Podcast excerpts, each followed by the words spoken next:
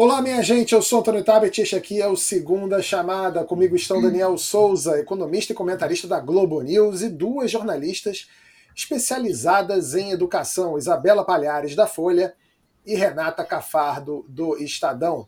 Vamos falar da prisão do ex-ministro da Educação. Será que vai ter mesmo CPI do MEC?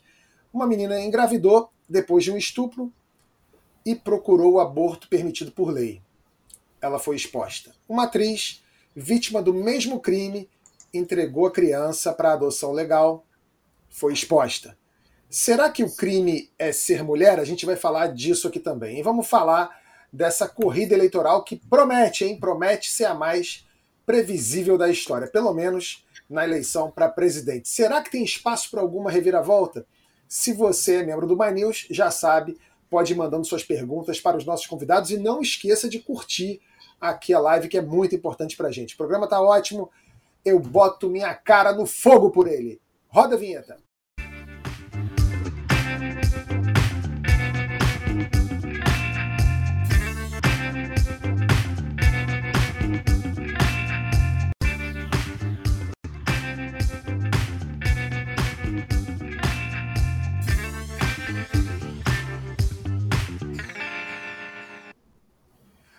Oposição ao governo no Senado já tem as assinaturas necessárias para a abertura de uma CPI do Ministério da Educação. Os senadores querem protocolar o requerimento amanhã, terça-feira. Na semana passada, vocês sabem, a Polícia Federal prendeu o pastor e ex-ministro da Educação, Milton Ribeiro, por suspeita de envolvimento com um grupo de pastores interessados no dinheiro do MEC. O ex-ministro foi preso na quarta e solto na quinta. No mesmo dia, o Ministério Público pediu um inquérito por entender que o presidente Jair Bolsonaro pode ter interferido na investigação. Segundo conversa gravada pela polícia, Bolsonaro teve um pressentimento muito preciso sobre uma operação da PF e avisou o ex-ministro. A investigação está agora no STF com relatoria da ministra Carmen Lúcia. Isabela, a CPI do MEC sai ou não sai? Boa noite, Antônio. Boa noite, Renata. Boa noite, Daniel. Obrigada pelo convite. Antônio, essa é a grande expectativa aí para os próximos dias, né? A movimentação dos dois lados está bem forte, tanto da oposição quanto do, da base governista, para obstruir essa CPI. Como você lembrou, a oposição já conseguiu reunir mais assinaturas que o mínimo necessário para a abertura da CPI. A adesão ganhou muita força aí depois da divulgação de uma interceptação telefônica feita pela PF. Essa, essa, essa ligação é, que a PF pegou é, de 9 de junho, ou seja, dois, do, duas semanas antes da prisão do, do, ministro. E nessa ligação, o ministro conversa com a filha e diz ter recebido um telefone do presidente Jair Bolsonaro dizendo que estava com pressentimento de que haveria uma busca e apreensão na sua casa. Essas suspeitas de interferência do presidente nas investigações ajudaram a aumentar a pressão pela abertura da CPI. A oposição, até hoje de manhã, tinha conseguido 28 assinaturas, o mínimo necessário para a abertura da CPI são 27. Mas a grande preocupação aí nesse momento é de que é, alguns senadores possam voltar atrás. Isso foi o que aconteceu em abril, quando houve uma primeira tentativa para instalar a CPI para apurar essas denúncias no MEC. A oposição tinha reunido as assinaturas necessárias naquela ocasião, mas três senadores acabaram recuando depois da pressão do, do governo. A estratégia da oposição agora é conseguir é, um número maior de assinaturas. O senador Randolph falou que, que tinha previsão, eles já estavam com 28, mas que havia a possibilidade de mais duas assinaturas aí nos próximos dias. São dois senadores que estão um pouco resistentes aí por conta da, da, da base governista e também por conta do, né, são, são, são senadores ligados aí à, à bancada evangélica, então teriam uma, uma certa apreensão em, em assinar, mas a, a estratégia é essa, conseguir um número maior para pressionar o presidente da casa, Rodrigo Pacheco, para ele não segurar a instalação da CPI, como ele fez com a CPI da Covid no ano passado, que só foi aberta depois de uma ordem do STF. Até agora o Pacheco só se manifestou indicando que a abertura da, da CPI não deve ser tão fácil assim. Ele disse que, por conta da proximidade com o período eleitoral, isso prejudica o escopo de uma CPI. Ele, ele disse na, né, antes dessas da gente ter notícia dessa, dessas dessas interceptações telefônicas, ele tinha dito que a prisão do ministro era um fato relevante, mas que não era determinante para a abertura da CPI. É, você falou aí da, da CPI da pandemia e é impossível não lembrar dela também, né? Deu em alguma coisa? Se depender do Augusto Aras, não vai dar. Mas a comissão revelou é, é, umas figuras muito interessantes durante, durante aquele processo todo e um certo padrão na gestão da saúde do governo Bolsonaro. É, Renata, numa CPI do MEC, você acha que pode haver também uma revelação de padrão semelhante? A gestão da educação também funciona como uma milícia? Oi, Tabet, boa noite, boa noite a todos, obrigado pelo convite. Não sei se milícia, né? Só se for uma milícia evangélica.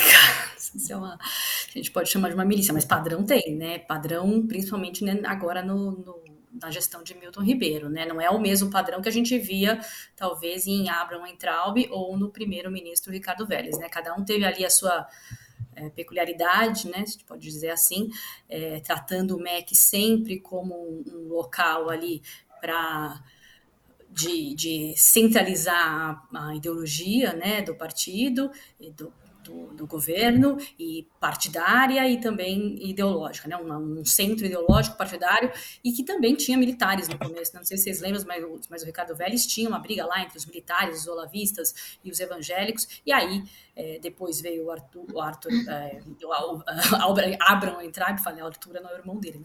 o Abraham Entraub, que que começou aquela coisa da balbúrdia, né? Xingava todo mundo, xingava estudante, xingava o professor, era inimigo da educação, né? Pelo que parecia.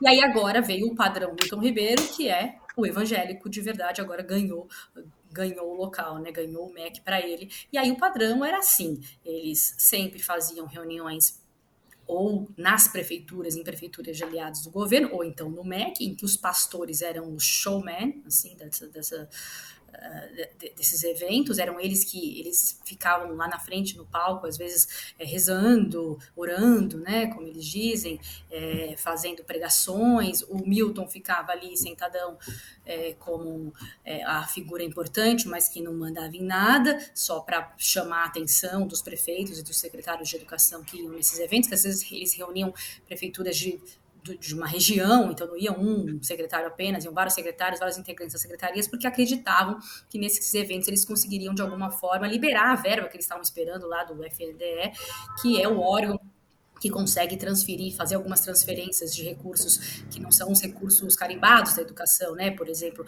para obras, é, para transporte escolar. Então, várias prefeituras têm processos lá, eles pedem recursos para suas para suas cidades e demora pela burocracia, ou porque não tem um deputado ali ajudando. E aí eles faziam esses eventos em que os prefeitos acreditavam que iam conseguir de alguma forma receber essa verba que eles estavam esperando para algo, né, para um pleito da cidade.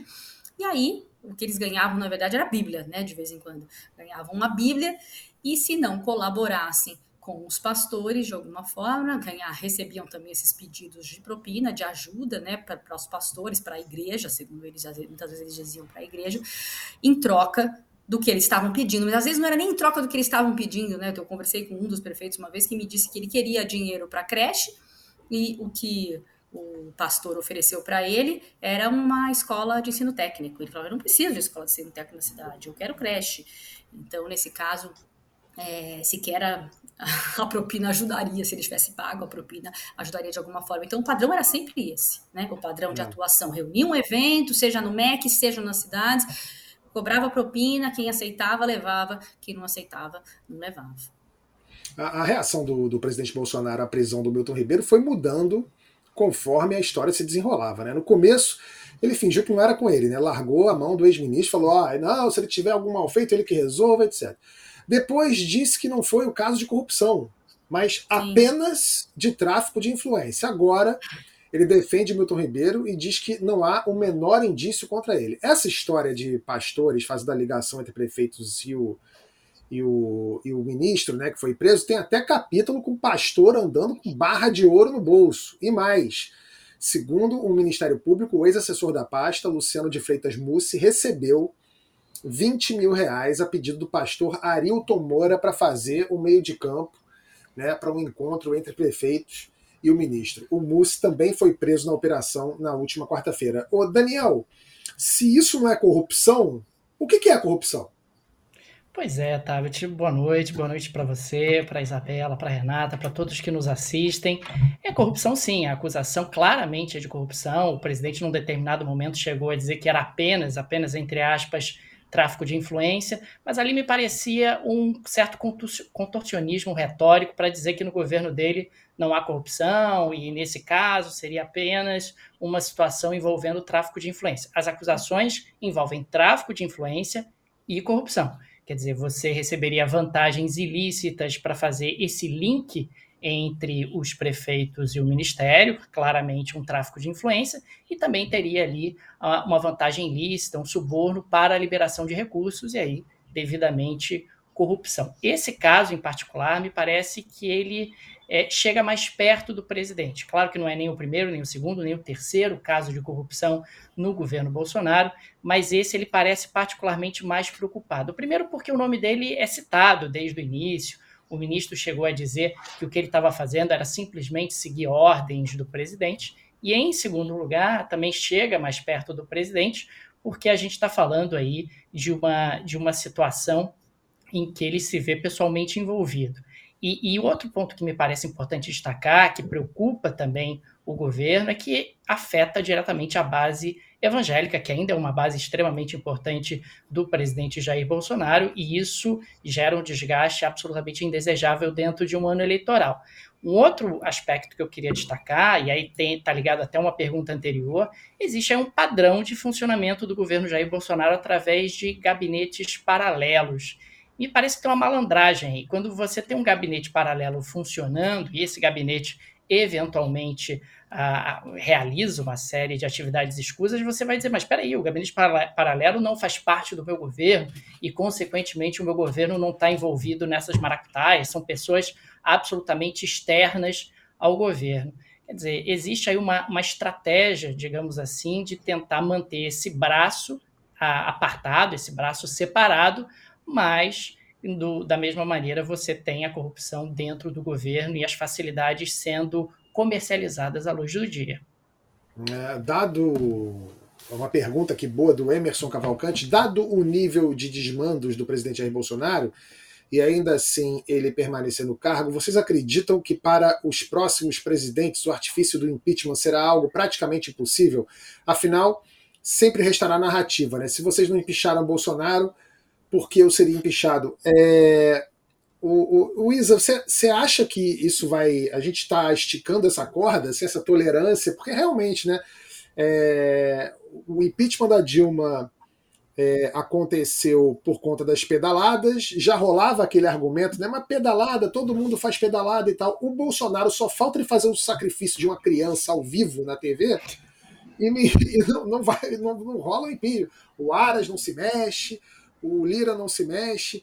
A gente está criando um problema para o futuro? O que, que você acha? Tá, Beth, acho que sim, né? Acho que a Bolsonaro mostrou aí que a gente esticou bastante essa corda. É, muita coisa foi tolerada, muita coisa não, não foi investigada, vários indícios foram colocados para baixo, muita coisa que, que precisava ter sido investigada não, não foi a fundo. Acho que isso cria um problema aí para a gente futuramente. É, Acho que esse caso do, do ministro também né, mostra essa movimentação do, do Bolsonaro, que a princípio defendeu muito o, o Milton Ribeiro, falou que botava a cara no fogo, depois falou ele que ele que responda por, pelos seus atos. Aí a hora que aparecem as, as ligações aí, as interceptações que mostram uma possível interferência dele, ele volta a defender o pastor. É, eu acho que toda essa movimentação e como o Bolsonaro vai conduzindo é, essas crises políticas é, mostram como mostram o perigo, né? E como a gente precisa fortalecer nossas instituições. É verdade. É... Mudando agora de assunto, eu e o Daniel, a gente tem um privilégio imenso, maior ainda depois dos últimos acontecimentos. Como é fácil ser homem no mundo que a gente vive. Em Santa Catarina, uma menina de 11 anos quase foi impedida de realizar um aborto dentro da lei e foi exposta antes e depois. Na imprensa profissional, um jornalista expôs uma atriz que entregou o bebê para adoção, forçando a moça a vir a público e contar a história da violência sexual que sofreu. Nos Estados Unidos, a Suprema Corte anulou a decisão de quase 50 anos e, com isso, os estados americanos podem voltar a proibir o aborto se assim quiserem. É, vou começar com a Renata, depois quero ouvir a Isa. É, eu quero ouvir a análise jornalística de vocês sobre essa sequência de casos, mas eu também queria saber de uma impressão mais pessoal, porque eu vi muitas mulheres preocupadas com o que está acontecendo. Qual é a sensação de vocês? Como é que é ir dormir e acordar e viver mulher numa semana como essa? É a vida imitando a arte, e no caso a arte é um Handmaid's Tale, é um conto de Aya que a gente está vivendo, porque é inacreditável, é inacreditável. É todo dia todo dia uma violência pública, às vezes endossada, além das violências corriqueiras e cotidianas que vocês sofrem andando na rua, pegando transporte público, no ambiente de trabalho, nas relações. Eu queria saber de você, queria só ouvir vocês. É difícil mesmo, né? Semana é difícil para a mulher e e num país como o nosso, em que a gente tem um presidente né, que, é, de certa forma, é, compactua com esse tipo de, de, de comportamento, é, é, fica a coisa cresce mesmo, né? Se a gente tem um presidente da República que deveria ser o exemplo é, em defender os direitos das mulheres é, e faz o que fez durante todo durante os quatro anos, é, as pessoas se sentem à vontade para dizerem e fazerem o que querem, né? É, você falou jornalisticamente, né? Não estou aqui para criticar a colega nem nada, a gente soube o que aconteceu com relação a um jornalista de televisão que, que, que falou e tal. Acho que a gente, como jornalista, tem que sempre avaliar é, se, se uma notícia deve ser revelada ou não. É claro que quando ela se quando ela diz respeito a uma, a uma autoridade pública, alguém que foi eleito, né, uma pessoa que foi eleita para estar naquele cargo, então, mesmo que diz respeito à vida privada dela, muitas vezes aquilo é de interesse público. Mas mesmo assim, pode, pode haver um, uma reflexão jornalística. Agora, quando é, é apenas no caso uma, uma atriz, uma celebridade, digamos, muita gente acha, ah, a pessoa é celebridade, então tudo que ela faz, todo mundo tem que saber. Quem mandou ela querer ser querer aparecer, só quer aparecer na hora que ela quer. E não é bem assim, né? Somos todos é, humanos, mulheres, homens, podemos refletir sobre a informação que a gente conseguiu e saber se é, é se vai fazer mal ao divulgá-la, né? Ou se a pessoa quer que seja divulgada. Nesse caso, a gente soube que é, a atriz conversou com o jornalista, pediu para que não fosse divulgado, e mesmo assim ele acabou dando algumas dicas, né, de que sabia da informação, ele e também uma outra, uma outra pessoa que, que também tem aí canais de, de informação, de alguma forma, não sei se é jornalista ou não, mas também acabou dando dicas de que sabia e também já julgando a menina de alguma forma, então é, eu acho que a gente, como jornalista, pode refletir sim sobre as informações. A gente não é obrigado a divulgar tudo que chega para a gente, né? A gente pode refletir sobre a informação que a gente recebeu e se isso vai prejudicar ou não a pessoa é, envolvida. É claro, mais uma vez dizendo que quando se trata de autoridades públicas, de pessoas que foram eleitas, eu acho que aí é, aí é cabe menos reflexão, eu diria. Mas em outros casos não. E com relação a, a ser mulher é, é difícil mesmo, né? Eu acho que a gente é julgado quando faz aborto, quando não faz aborto, né? No caso de essa daí não fez, uma fez e uma queria fazer e foi julgada. A outra não queria fazer, não quis fazer ou não pôde fazer, né? É, e também é julgada. Quando, quando doou, fez algo totalmente dentro da lei e é julgada é, por todo mundo, por pessoas que mal a conhecem. É, nem é uma atriz que, que, que, tinha tanta aderência, que tanta gente conhecia, mas ela acaba se tornando mais famosa ainda por algo que ela teria feito errado, né? Por uma conduta que a sociedade não admitiu. E, e os Estados Unidos, é, voltando atrás na questão do aborto, é um retrocesso Isso sim é, lembra um pouco o conto de Aya, né? Voltando a um, retrocesso absurdo que a gente fala que se os Estados Unidos, que estavam na frente nisso, que eram um exemplo, né? Quando se pensava, poxa, nos Estados Unidos, é liberado dos países europeus, se começar todo mundo regredir, nunca, né? A impressão que a gente tem é que o Brasil nunca vai chegar lá, né? Que essa discussão sequer vai acontecer no Brasil, se a gente já viu que lá nos Estados Unidos voltou atrás, né? É, é bem complicado.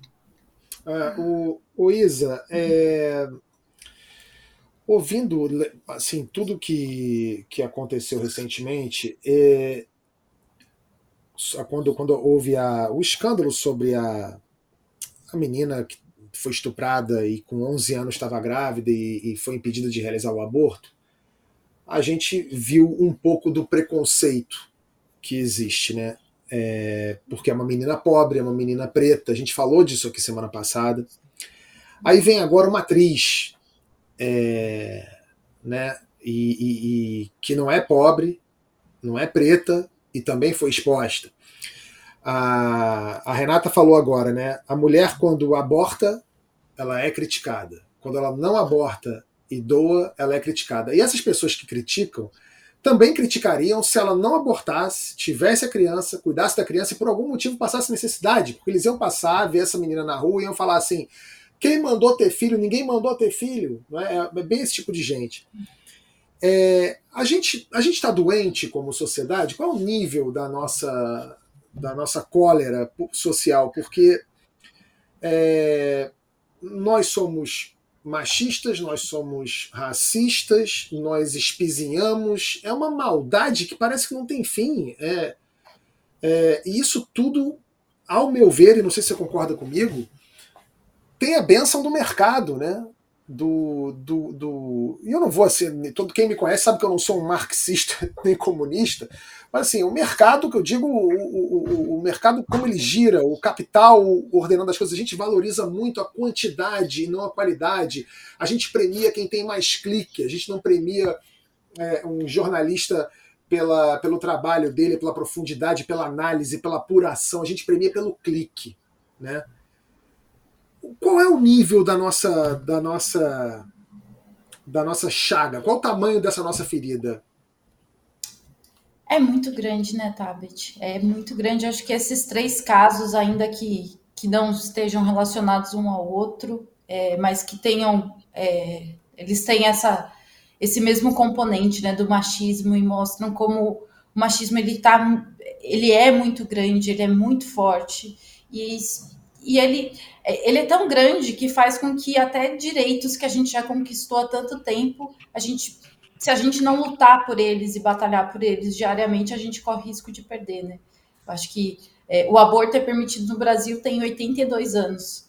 É, é, há 82 anos o Brasil, o Brasil permite que o, mulheres façam aborto em situação de estupro ou em caso de, de risco à saúde da mãe. E aí, no, nesse caso dessa menina de 11 anos, a gente viu que, que não foi permitido por um machismo estrutural, porque foram mulheres, né? A equipe, a equipe médica que atendeu essa menina era composta, composta por mulheres, a, a juíza que, a, que, que deu a decisão, né, que tirou essa menina da família, era uma mulher. Então, assim, é um machismo estrutural tão grande que ele é reproduzido por mulheres. E acho que fica essa sensação muito muito amarga na boca, né? Da gente sentir que que mesmo direitos garantidos eles podem ser tirados dessa maneira é, e, e, como esse governo se aproveita né, de, de situações como essa é, teve uma norma técnica da, do Ministério da Saúde que saiu no comecinho de junho que ele ele confunde né, é, muito a questão do aborto né? E isso causa uma insegurança jurídica no meio médico que pode prejudicar ainda mais a realização dos abortos nos casos que eles são legalmente previstos. Né? Hoje, até o um secretário do, do, Ministério da Saúde falou que não existe aborto legal no Brasil, que o que existe é a não punição. Ele faz um, um contorno aí, uma interpretação completamente equivocada da lei, e isso, mesmo sem, sem a, mesmo que esse governo não tenha conseguido mudar a legislação, eu acho que é, essas interpretações equivocadas, esses documentos que vão sendo divulgados, eles acabam criando uma situação que que fazem com que esses direitos se tornem ainda mais, mais frágeis, né? É, é, é, bem, é bem e complicado. a juíza também, né, Tabet? A juíza que chegou a perguntar para a menina se ela não poderia aguentar mais um pouquinho. É, é, ainda é, você vê ainda, um, além do machismo, um, um, elitismo ali daquela mulher que acha que ela sabe mais do que aquela menina, ou a família daquela menina, porque ela é preta, pobre, e tenta convencê-la de que ela tem a razão, né? De que ela deve ficar mais um pouquinho, ou entregar essa criança, conversar com o pai, né? O pai não quer isso, né? O que é aquilo é um, é preconceito tamanho, né, da, da sociedade com, com a mulher em todos os sentidos, e com, e com o preto, o pobre, que é que é triste demais, né? Que a gente tenta acreditar que a gente não está nesse fundo do poço, né? E que alguma coisa pode melhorar, mas é difícil. É, a gente está nesse fundo do poço e mais, né? Esse tipo de decisão, como aconteceu nos Estados Unidos, ela também não vai mudar o cotidiano da mulher americana rica que queira uhum. abortar. A mulher americana é. rica mora no Texas, ela pega um voo, vai para Los Angeles, ou ela vai pegar um voo para Nova York, ela vai abortar do mesmo jeito. Ou seja, vai prejudicar quem? A mulher pobre. A mulher é um preconceito social, é uma crueldade exponencial. É, essa decisão da Suprema Corte americana só foi possível por causa de uma ala conservadora lá do, do da Suprema Corte que ficou mais forte depois dos três indicados por Donald Trump. Né? Já faz um ano e meio que os americanos trocaram de presidente, mas as sequelas, as consequências da gestão Trump ainda estão por aí. O, Daniel, isso é um alerta para nós essa semente reacionária continuará aqui, mesmo se for se Bolsonaro for derrotado nas urnas. E é bom lembrar algo que a gente já falou muitas vezes aqui, né? O Bolsonaro vencendo a eleição, ele indica mais dois ministros para o STF. Isso se ele não arrumar lá uns senadorizinhos para ele conseguir impeachment de um, impeachment de outro, ou seja, ele tá, a gente pode, a gente corre esse risco, o Daniel. Corre sim, tá, Beth? Aliás, ao longo, ao longo das últimas décadas, se a gente olhar para o filme e não apenas para a fotografia, o Brasil tem tido uma série de paralelos em relação aos Estados Unidos no que diz respeito a retrocessos em questões relacionadas a comportamento. Ah, enquanto outros países da América Latina se descolaram dos Estados Unidos, como é o caso da Argentina, como é o caso da Colômbia, como é o caso do Chile, o Brasil não. O Brasil tem seguido um certo paralelismo em relação aos Estados Unidos e por lá a gente tem tido o crescimento de um movimento conservador dos anos 80 para cá que se refletiu no Brasil e que tem sido, de certa forma, seguido no Brasil. E eu não sei se é exatamente um movimento conservador, acho que é um movimento muito mais reacionário.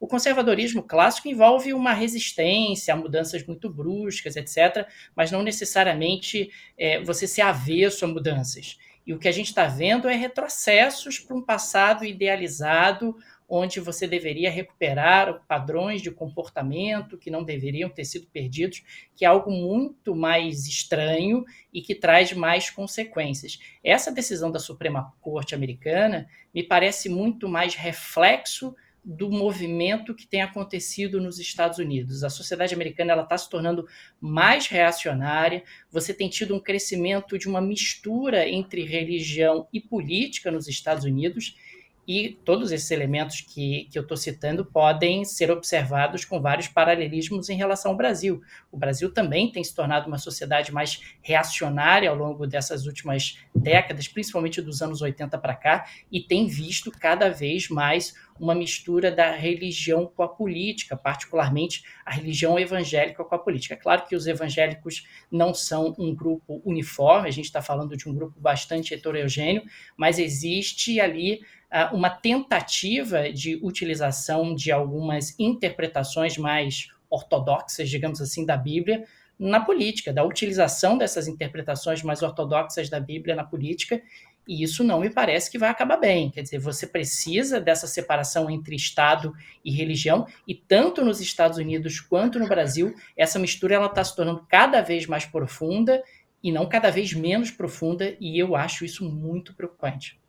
É, pois é, para a solução para isso é educação. Enquanto esse país não investir maciçamente em educação de longo prazo, as pessoas continuarão a ser enganadas como são. E, e, é claro que o governo Bolsonaro vai ficar de fora dessa. A né? Secretaria da Família dos, e, de, e do, do, Ministério dos Direitos Humanos, a secretária, aliás, da, da Família e do Ministério dos Direitos Humanos, a Ângela Gandra, é, ela está entre os juristas né, estrangeiros que assinaram a petição lá, é, que fez a Suprema Corte dos Estados Unidos derrubar o direito é, constitucional ao aborto. Ô, Daniel, não é essa turma aí que reclamava do Foro de São Paulo, da interferência partidária em assuntos internacionais? Como é que é? Vem a nós tudo, ao vosso reino nada? Já que a gente está falando de religião, como é que é isso? Pois é, é exatamente essa turma, essa turma que reclamava do, do globalismo, né? Que haveria é. aí uma pauta global, uma pauta internacional que é, organizações estariam impondo aos diferentes países, às diferentes nações. E é exatamente o que está acontecendo nesse caso. Quer dizer, você tem grupos internacionais com uma determinada pauta que querem impor essa pauta a diferentes governos, a diferentes países. Ou seja, é exatamente aquilo que eles acusavam uh, os globalistas, os chamados globalistas, de estarem fazendo. É no mínimo curioso, porque é, a gente observa que esses movimentos eles estão se organizando em, em, escala internacional. Aliás, o próprio governo Bolsonaro, extremamente alinhado ao Trump, alinhado ao Orbán na Turquia, ao Duda na Polônia, sempre é, com pano de fundo envolvendo questões relacionadas a comportamento, questões relacionadas a um certo reacionarismo, a uma questão relacionada ao anti-identitarismo. Todos eles têm isso em comum, quer dizer, ao contrário do que, do que parecia, né, esses globalistas talvez sejam os próprios que acusam os, uh, os outros de globalismo. É, é uma hipocrisia sem fim, né? De político, de pastor, de filha da puta, né? Não tô dizendo que não tô falando exatamente, né? Porque não posso, mas enfim, uns, uns escrotos aí, né? São os escrotos hipócritas. Aliás, tá, como... se, a gente, ah. se a gente lembrar, esses pastores, particularmente os pastores televisivos, eles começaram nos Estados Unidos e eles foram importados para o Brasil. Quer dizer, esse padrão, é. digamos assim, de comportamento e, e, tentando interferir na política, tentando dizer que eles deveriam participar na política, isso veio de lá para cá e aqui tem até, em alguns casos, atingido o estado da arte. É, que foi, inclusive, né, eternizado pelo, pelo grande Chico Anísio na figura do Tim Tones, né, que tornou célebre aquela frase: corre a sacolinha, vamos correr a sacolinha, né? Porque o que, que esses pastores querem? Eles querem salvar você? Eles não, eles querem correr a sacolinha, passar um dinheirinho, né? É isso, não pagar um impostinho, é isso que eles querem. Pergunta aqui para você, Renata, pergunta do Sigefredo, ou Sigefredo, é, Fontoura de Souza. As armas e os pets, hoje, têm mais direito que as mulheres no mundo? É a pergunta dele. Que horror, né? Espero que não, né? As armas e os pets. Os, pets. os pets estão com bastante direito, né? Realmente. Eu não tenho pet, não vou, não falo, não vou falar mal de pet, porque eu sei que o pessoal defende muito. É, tinha um peixe que não durou nem seis meses aqui em casa. mas, é, é, mas, mas, mas, gosto, mas os pets sofrem, sabe? Bicho sofre no Brasil também, né? Vamos, sofre né? no Brasil. É, mas é, as armas não podem ter mais direitos que as mulheres, pelo amor de Deus, aqui no Brasil, mas estão tendo também, né? Os pets têm os direitinhos deles, né? Não vamos, não vamos falar mal de pet, mas de arma a gente pode falar, né? Pelo amor de Deus, né? Realmente é. não dá, não dá para ser assim. E você falou, é, Tabet, de que só se resolve com educação, investimento em educação, e e, e, é bom também que a gente saiba que não é só, não é só por dinheiro né, na educação, já tão, tiram dinheiro da educação, precisa de mais dinheiro da educação, a gente sabe que estão sempre tentando tirar um pouco, mas precisa também investir no que dá certo, né? A gente sabe, né? Tem, muita, é, tem muitas experiências no Brasil, estados como Ceará, Pernambuco, Espírito Santo, tem muitos aqui para a gente citar, que tem experiências de educação que deram certo, que melhoram a qualidade, melhoram a aprendizagem das crianças e que simplesmente o governo federal nem olhou, não replicou, não, não, não fez nada, não fez uma política, esse MEC que a gente fala, que ainda que acabou na cadeia por causa de corrupção, não fez uma política educacional. Nenhuma. Nem durante a pandemia, nem antes da pandemia, nem agora nesse nosso nesse, nesse momento que a gente está de, de, de, pandemia mais, mais branda. Não houve política educacional no MEC. Primeiro, ele foi um lugar para devaneios é, ideológicos. É, né, quer dizer, primeiro não, né, o tempo todo ele foi isso, mas não teve. A gente ficava pensando o que será que eles estão fazendo lá dentro no Ministério da Educação. Porque não saiu uma política de lá de dentro. Saiu o quê? Vai, para não dizer que não saiu nenhuma, saiu o investimento em escolas cívico-militares, né?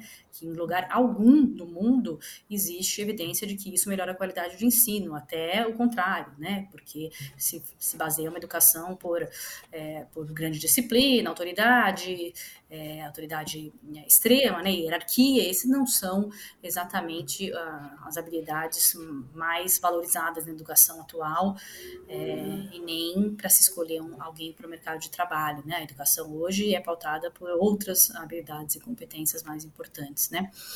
É, então, a única política que saiu de lá foi essa, só investir em escola militar, quando a gente tem muito exemplo bom no Brasil. Então a gente precisa tentar mudar essa história, né? A gente precisa de mais dinheiro e de investimento no que dá certo no país. A gente precisa tentar mudar essa história em breve. Senão não vai ter, ter mais jeito. É. Sempre bom lembrar uma, uma citação da Simone de Beauvoir, que é nunca se esqueça que basta uma crise política, econômica ou religiosa para que os direitos das mulheres sejam questionados. Esses direitos não são permanentes você terá que manter-se vigilante durante toda a sua vida. Acho que mais, mais claro, moderno, atual e vivo né? que isso, infelizmente, não existe. Pessoal, imagina uma partida de futebol entre o Real Madrid, campeão da Champions League, e o Santa Marina, clube lanterna da segunda divisão da Argentina. Bom, o jogo vai ser previsível, né? Claro, o Real Madrid vai ganhar, provavelmente com alguma facilidade. A emoção mesmo vai acontecer fora das quatro linhas, né? os torcedores da Argentina vão jogar papel no gramado, vão cantar e fazer aquele barulhão, eventualmente vão ameaçar o árbitro, apagar os refletores, jogar pedra no ônibus, aquele caos normal dos jogos é, do campeonato argentino ou das, das competições sul-americanas. Né? Se depender das pesquisas mais recentes, das pesquisas eleitorais mais recentes, a corrida presidencial do Brasil pode ficar assim. Não é certeza, mas pode ficar assim. Se não houver nenhuma reviravolta, é bem possível que o Lula ganhe já no primeiro turno. Né? Basta olhar o último Datafolha. Né? Nem os números estão se mexendo mais. E se nem o petista e nem o Bolsonaro pretendem ir ao debate, aí é que as coisas não devem mudar muito mesmo. É, Isabela, o que esperar do Bolsonaro entre outubro e janeiro, caso de fato o Lula vença no primeiro turno, como está pintando por aí? Você acha que ele vai tentar invadir o gramado? Vai jogar uma garrafa lá da arquibancada em alguém? Vai tentar bater no árbitro na saída do pro vestiário? O que, que você acha que ele vai fazer, hein? Tá, Beth, acho que uma coisa que a gente viu desses últimos três anos e meio aí de, de governo Bolsonaro é que não dá para tentar prever o que, que o presidente vai fazer, né? Acho que tudo de imprevisível e, e inimaginável né? aconteceu. Então, acho muito difícil pensar e o que, é, o, o, que esperar dele. E acho que há 100 dias da, da eleição, né? A gente está um pouco menos de 100 dias, acho que ainda tem muita bola para rolar. Acho que as pesquisas elas dão um indicador importante aí para gente do que pode acontecer. Acho que as últimas pesquisas elas vêm mostrando esse cenário de, né, de estabilidade, um cenário bem estável aí já há algum tempo, mas que confirmam muito essa polarização entre, entre o Lula e o Bolsonaro, até o último Datafolha mostrou que gradativamente vem aumentando a parcela de eleitores aí que já decidiu seu voto, né? Aquela, aquela parte da população que não que diz que não vai mais mudar, uh, que não tem possibilidade de mudar é, o voto. Então, é, e tanto Lula e Bolsonaro eles estão ali num patamar muito parecido nessa questão mas eu acho que ainda tem muita coisa para acontecer. Acho que conforme for chegando perto da eleição, é, as coisas vão se acirrando, né? Tem gente que diz que a exposição do Lula pode fazer com que essa posição confortável que ele está é, diminua um pouco. É, o Bolsonaro também, vendo que, vendo que a situação dele fica mais complicada e que essa diferença, que ele não consegue diminuir essa diferença com com Lula, pode ser que ele parta para o tudo ou nada. É, é muito difícil que a gente a gente imaginar o que, que, ele pode fazer, né? E uma coisa que né, o Bolsonaro está numa posição muito difícil, tem a crise econômica, essas crises, essas crises todas internas aí no governo, crises muito grandes e que tem, que tem pego muito mal aí. É, mas ele tem a, a, a, estrutura do governo, né? Ele tem a máquina pública aí que ele pode usar nas próximas semanas. Então, acho que, que tem muita coisa que, ele, que pode acontecer aí a gente já viu aí, né, nos últimos meses que o, que o Bolsonaro oscila entre essas ameaças golpistas, ele ataca as instâncias democráticas, depois volta atrás. É possível que isso, que ele vá testando esse, esse terreno aí até as eleições, né, conforme uh, conforme ele for vendo como Lula tá, como, a, como essa, essa disputa vai se desenrolando. Agora, saber a intensidade desses ataques e qual, qual é o poder de convencimento, quanto isso vai colar no eleitorado, é muito difícil, né? Mas, claro, eu acho que existe essa preocupação, mas é difícil a gente antever a, a intensidade aí do, do que pode acontecer, né? É, o, aliás, tem mais evidência que esse jogo pode ficar previsível. A Fiesp convidou o Lula para o um encontro no dia 5 de julho. Isso mesmo, a Fiesp convidou o Lula para o um encontro no dia 5. Ontem, o Lula e o Alckmin já foram jantar em São Paulo com advogados e empresários que doaram para a campanha do petista.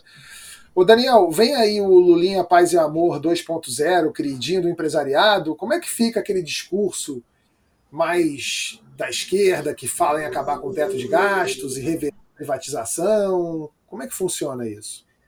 Pois é, Tabet. Olhando agora para o comportamento do ex-presidente Lula nas últimas semanas, crescem os sinais de que ele está tentando se aproximar do PIB, né? tentando se aproximar de grandes empresários, de grandes grupos econômicos, já pensando lá na frente.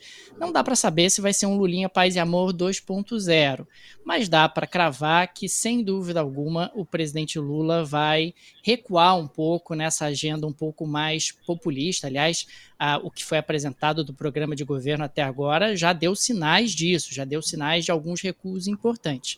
Falando especificamente em privatizações, não dá para reverter privatizações, quer dizer, isso geraria uma instabilidade, uma insegurança do ponto de vista jurídico de grandes proporções.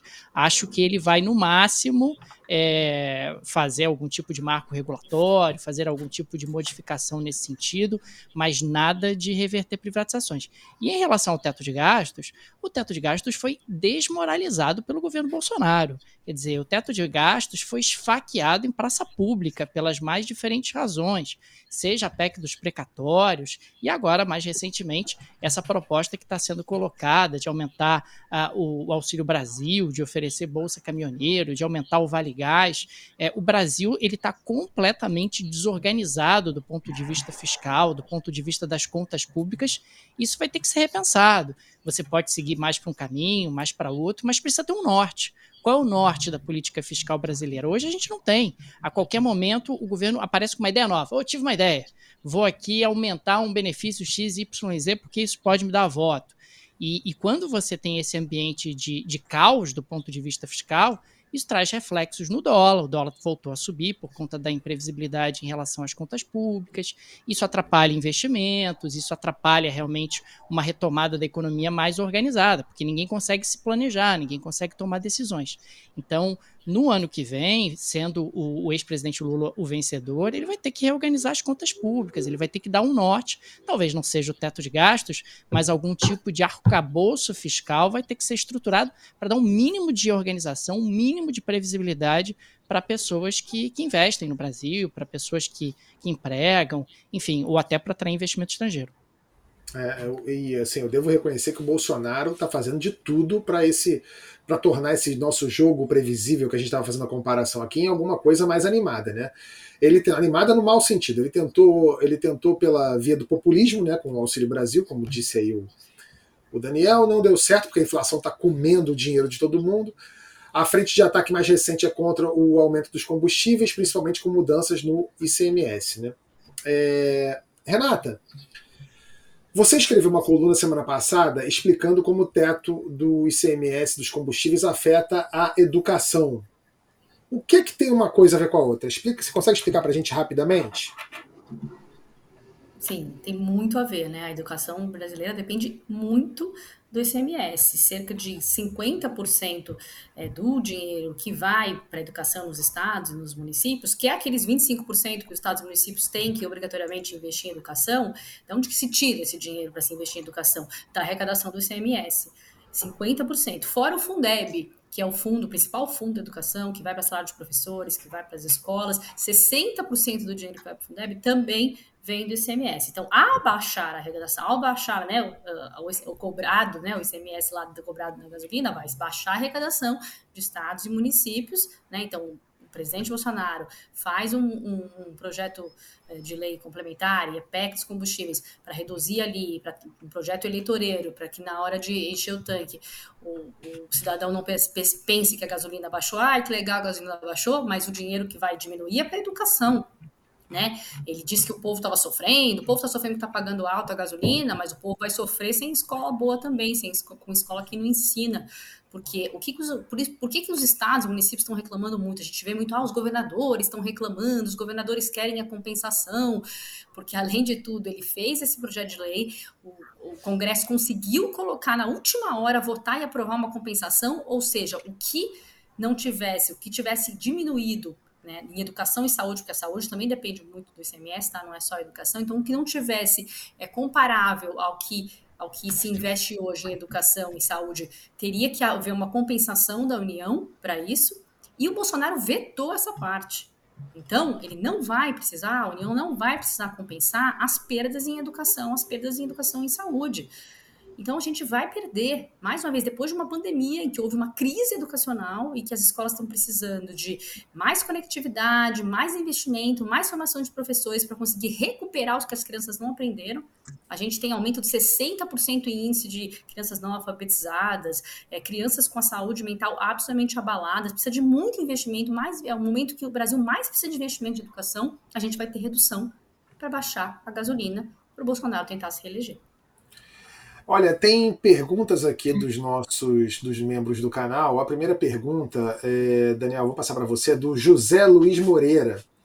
Ele quer saber por que, apesar desses escândalos recentes, o Bolsonaro mantém os mesmos níveis de intenção de voto. E aí, Daniel, tem uma coisa interessante, que é a seguinte: na, na pesquisa da Datafolha que saiu agora por último, é, eu conversei e ouvi alguns analistas falando que o escândalo do Milton Ribeiro já deveria ter sido é, é, considerado pela pesquisa, porque o grosso da apuração foi na tarde é, seguinte da, da notícia, ou seja, estava todo mundo falando disso, todos os veículos de comunicação falando disso, então que já deveria ter acusado o golpe. É, e parece que não, não cola. Por outro lado, é, também não colou nada para ninguém, né? Porque essa última pesquisa da Datafolha, a impressão que eu tive é que é, os lulistas né, é, esperavam que fosse um golpe de misericórdia do Lula, porque o Lula vinha numa crescente absurda e aí parou, não aumentou mais, ficou ali na, na margem de erro. Os bolsonaristas mais ferrenhos é, eu estou falando mais da militância, não exatamente da equipe.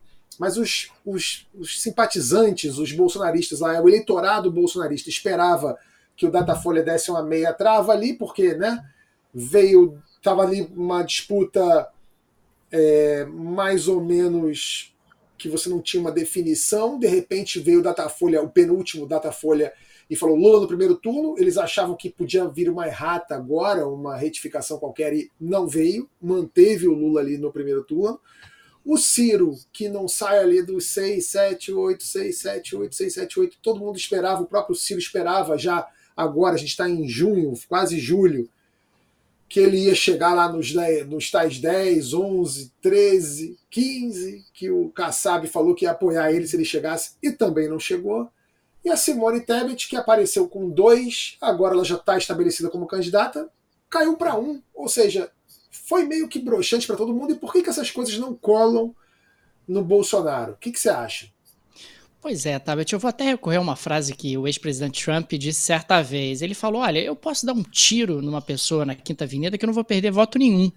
E me parece mais ou menos o que acontece com o presidente Jair Bolsonaro. Ele conseguiu fidelizar uma base de apoio que ele pode fazer qualquer coisa. Ele, ele conseguiu que aquelas pessoas enxergassem nele o único caminho, a única alternativa. E aí, claro, que você tem vários grupos dentro dessa base de apoio. Você tem aqueles que consideram que o presidente está protegendo o Brasil do comunismo, você tem aqueles que acham que o presidente está recuperando a moral e os bons costumes, está defendendo a família, que está combatendo a corrupção, ou, ou você vai ter aqueles que, se você espremer, espremer, espremer, espremer, no final vão te dizer apenas que ele não é o Lula né? Quer dizer, você ainda tem um antipetismo no Brasil que não é não é desprezível.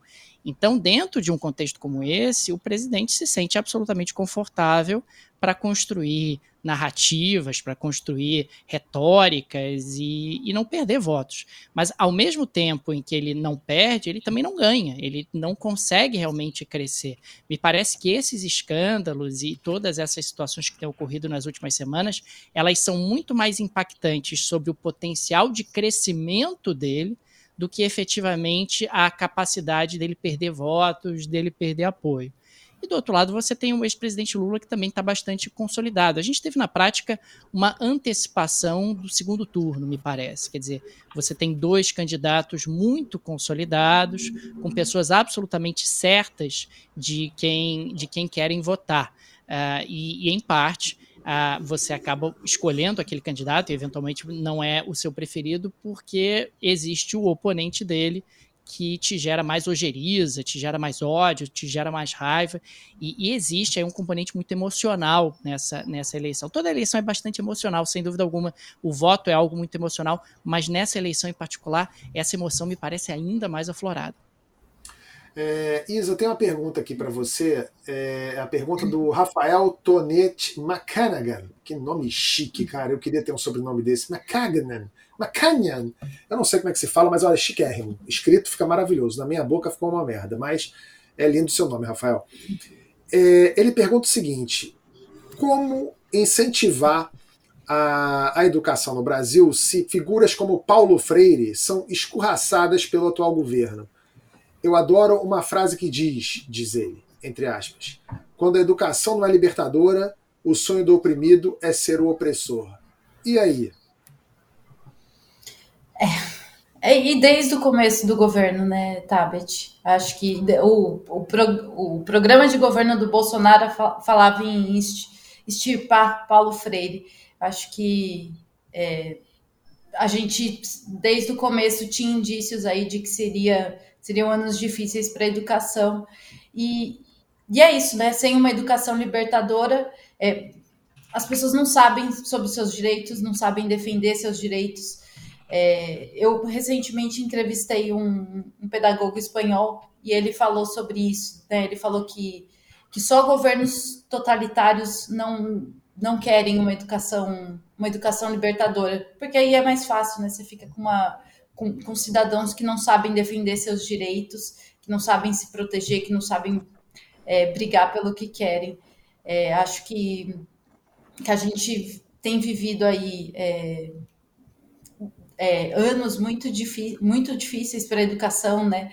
A gente teve esse, esse MEC, é, esses, esses, quase quatro anos aí de governo que a gente não teve um, um ministério que comandou sobre nada, a gente não teve nenhuma política que foi implementada. Renata falou aí, a única política foi o programa de escolas cívico-militares e que mesmo assim a implementação foi muito ruim, né? É, lançaram a ideia ali, mas nem isso o, eles conseguiram colocar colocar em pé uma, da forma como como eles como eles defenderam no, no começo, né? É, é um houve é, a, uma política muito falha, muito é, muita omissão, né? Muita é, omissão. Durante toda omissão, a pandemia a gente viu isso. E, e muitas mínimo, vezes né? sabotagem, né, também, né? A gente Mas, gente, o governo é muito ruim de serviço. Esse governo é muito incompetente até para implementar as pautas que ele se propõe a fazer. É muito inacreditável, né? pegando até o caso da Petrobras, vindo um pouco para a economia, os caras não conseguem, não conseguem realmente levar adiante nenhuma ideia ou, ou mesmo nenhuma destruição. Acho que essa, bem ou mal, é um pouco é um pouco da nossa sorte. Poderia, eu tento buscar um alento que poderia ser muito pior se eles fossem competentes. Exato. É pois é, cercam né? de muito incompetentes, né? Muito incompetentes. Né? Ninguém, ninguém que é competente de fato quer entrar ali, né? Então você vê as, os técnicos, teoricamente, que estariam ao lado deles, não tem competência alguma, né? Não tem argumento algum para sustentar nada. Né? É, eu e sempre a escolha, fui... né? Do, de quem vai comandar. Eu, eu lembro que uma, uma impressão que ficava sempre muito forte quando a gente entrevistava o, Milton Ribeiro, a Renata acho que, que vai conseguir me ajudar nessa né, né, nessa impressão que a gente tinha. Tudo que se perguntava para ele, ele dizia: Ah, mas eu não sei. Eu cheguei no ministério e eu não tinha noção de quantas universidades o Brasil tinha, quantos, quantas escolas públicas, o MEC é gigante, a estrutura, eu ainda. Ele falava, ainda estou pegando o jeito da, da estrutura do MEC, que é muito grande. Isso já tinha passado mais de um ano. Né? Ele não é. fazia é. muita questão de mostrar que ele já tinha aprendido e que, que tinha competência para administrar aquela, aquela estrutura toda. O Pazuello era um ministro da Saúde que não sabia o que era o SUS. Vocês lembram dessa declaração? Pô, eu não sabia nem o que era o SUS, vim parar aqui nessa cadeira. Esse é o, é, realmente é o, é o governo Bolsonaro. É, pô, Mário Frias é o cara da cultura. Ele não sabia fazer um vampiro na novela da Record. O cara toma conta da cultura do Brasil. é, su, é surreal, gente. Eu vou te falar, eu sempre fui muito crítico, de verdade, tá, gente? Eu sempre fui muito crítico da, dessa oposição que não é propositiva, da oposição que torce para dar errado, sabe? Que gosta do quanto pior, melhor. Mas o governo Bolsonaro, realmente, o Daniel tem razão. Se o governo Bolsonaro fosse competente, seria ainda pior.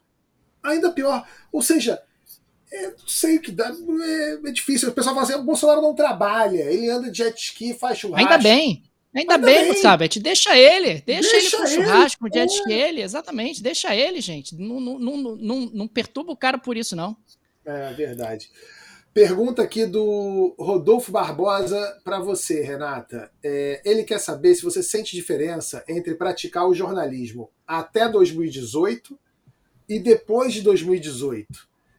Tá mais difícil, mais perigoso, tem mais receio? Eu acho que sei a sua resposta.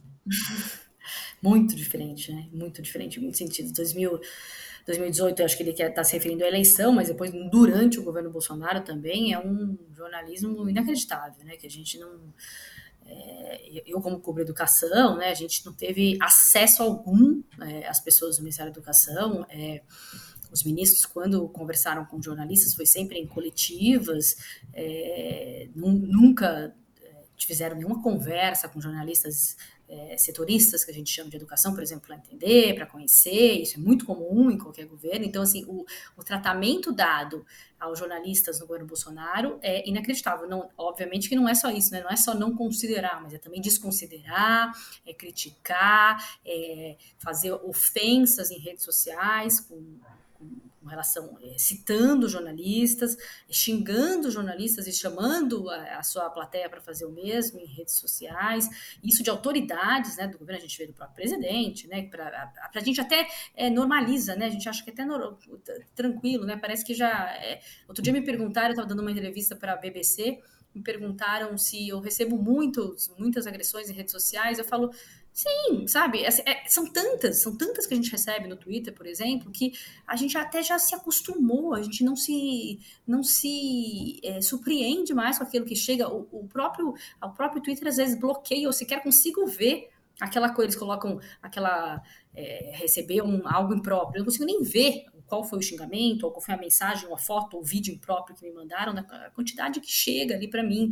É, então a gente é, é, a gente parece que se acostumou até com isso. Não devemos nos acostumar, né? Porque não é esse o tratamento e, e, a imprensa é sim um dos pilares da democracia. Isso não é frase feita. É, sem a imprensa a gente não consegue, não existe a fiscalização do, do governo, é, dos governos, né? De maneira geral.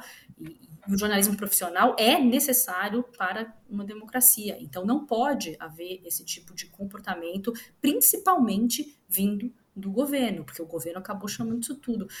E não é só isso, né? Esse, esse também de, banalizar o inacreditável, né? Toda notícia é. que a gente achava que era que não, isso não, não, isso eles não fizeram, não, fizeram, fizeram, a gente vai ver, fizeram, fizeram, não é possível, não, isso é fake news, isso não, é, surge uma outra, isso é fake news, não, não, não isso não, não Fizeram. Na educação foi uma sucessão de absurdos que a gente viu desde o de janeiro de 2019, daquelas que a gente nunca acreditou que alguém ia tentar fazer, né? Começando com carta que mandava cantar o hino nacional, não sei se vocês lembram lá no começo, terminando Do agora com o pastor. Vélez Rodrigues, né? O Vélez É. teve isso, a carta e tal. A carta terminando agora com o pastor entregando, entregando Bíblia com a foto do ministro na, na capa, assim, é coisa que você fala, não, não aconteceu, né? Não, não A aconteceu. gente, te- a gente, a gente passou por, por episódios nefastos, né? Teve, teve o, o, o ex-Mário Frias lá, é, fez, uma, fez uma declaração em, em, é, com, com trechos de apologia ao nazismo, com trilha e tudo. O Bolsonaro foi, o Bolsonaro foi para as redes sociais dizer que a pessoa que tomava vacina podia contrair AIDS a gente falou aqui de. tá falando aqui da relação com a imprensa, é mais uma. Mais um- uma, uma, uma luz em cima desse nosso machismo estrutural. Porque vocês lembram da Dilma? A Dilma, eventualmente, eventualmente, era ríspida com um ou outro jornalista que falava com ela e já chamavam ela de grossa, de maluca, alterada e etc. O Bolsonaro sugeriu que uma jornalista praticava sexo em troca de informação, sem falar as outras coisas que ele fala, agredindo as pessoas e, né? Todo mundo faz cara de paisagem. É, realmente é um absurdo, é, é, do absurdo, absurdo, do absurdo. É, uma pergunta aqui do João Márcio Berto. Vocês acham que se o Bolsonaro abrir mão da candidatura à presidência em favor de bolsonarista menos rejeitado seria uma estratégia passiva de dar certo? Eu duvido que desse certo. E Bolsonaro não vai, não vai largar esse osso de jeito nenhum. É, E tem uma pergunta aqui da Emiliana Raimundo. Eu vou passar para você, Daniel. Ela quer saber o seguinte: boa noite. Como capturar algumas almas perdidas para o bolsonarismo e trazê-las de volta à luz? Tenho saudade de poder conversar sem um escudo de defesa o tempo todo. Forte abraço gelado do Rio Grande do Sul. Olha, essa é, a pergu essa é uma pergunta difícil, gente. Eu confesso que eu não tenho uma, uma resposta uma resposta pronta. É, é claro que o diálogo é sempre, é sempre o melhor caminho, mas o problema é que o diálogo ele, ele, ele tem frutos, ele funciona quando a pessoa está disposta a ouvir. Acho que a referência que ela faz é que muitas vezes você tá, tem um interlocutor, tem uma pessoa com a qual você conversa que não está sequer disposta a ouvir.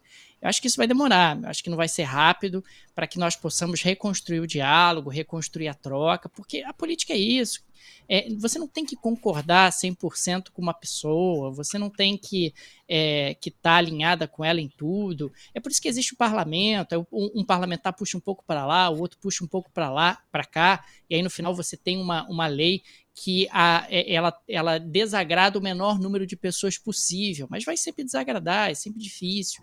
A, a, a, democracia ela não envolve você você estar tá satisfeito com tudo. A, a, a, democracia envolve muitas vezes você está desagradado com alguma coisa que acontece, com alguma política que é implementada, e tudo bem, isso faz parte. Me parece que só com o tempo a gente vai recuperar essa capacidade de diálogo e, e precisa que as pessoas se desarmem para isso, sim. É, Daniel, você tem toda a razão, o diálogo é fundamental. Aliás, eu vou te dar uma dica. Você deveria também, Daniel, dialogar com as pessoas ao seu entorno, porque é, no seu entorno, porque quando, quando você disse que vinha aqui, quando foi anunciado que você vinha aqui, eu fui procurado por pessoas é, que começam com a letra O e terminam com Távio Guedes, é, e me contaram coisas, pediram para eu falar coisas aqui, e eu nunca faria isso, nunca faria uma exposição dessa com você. Imagina dizendo que você é mão de vaca, que você só usa as roupas que você que ganha isso, de gente? presente, que você só janta com cupom de desconto, que compra sanduíche congelado. Meu Deus! Eu nunca faria isso. Acho Ainda bem.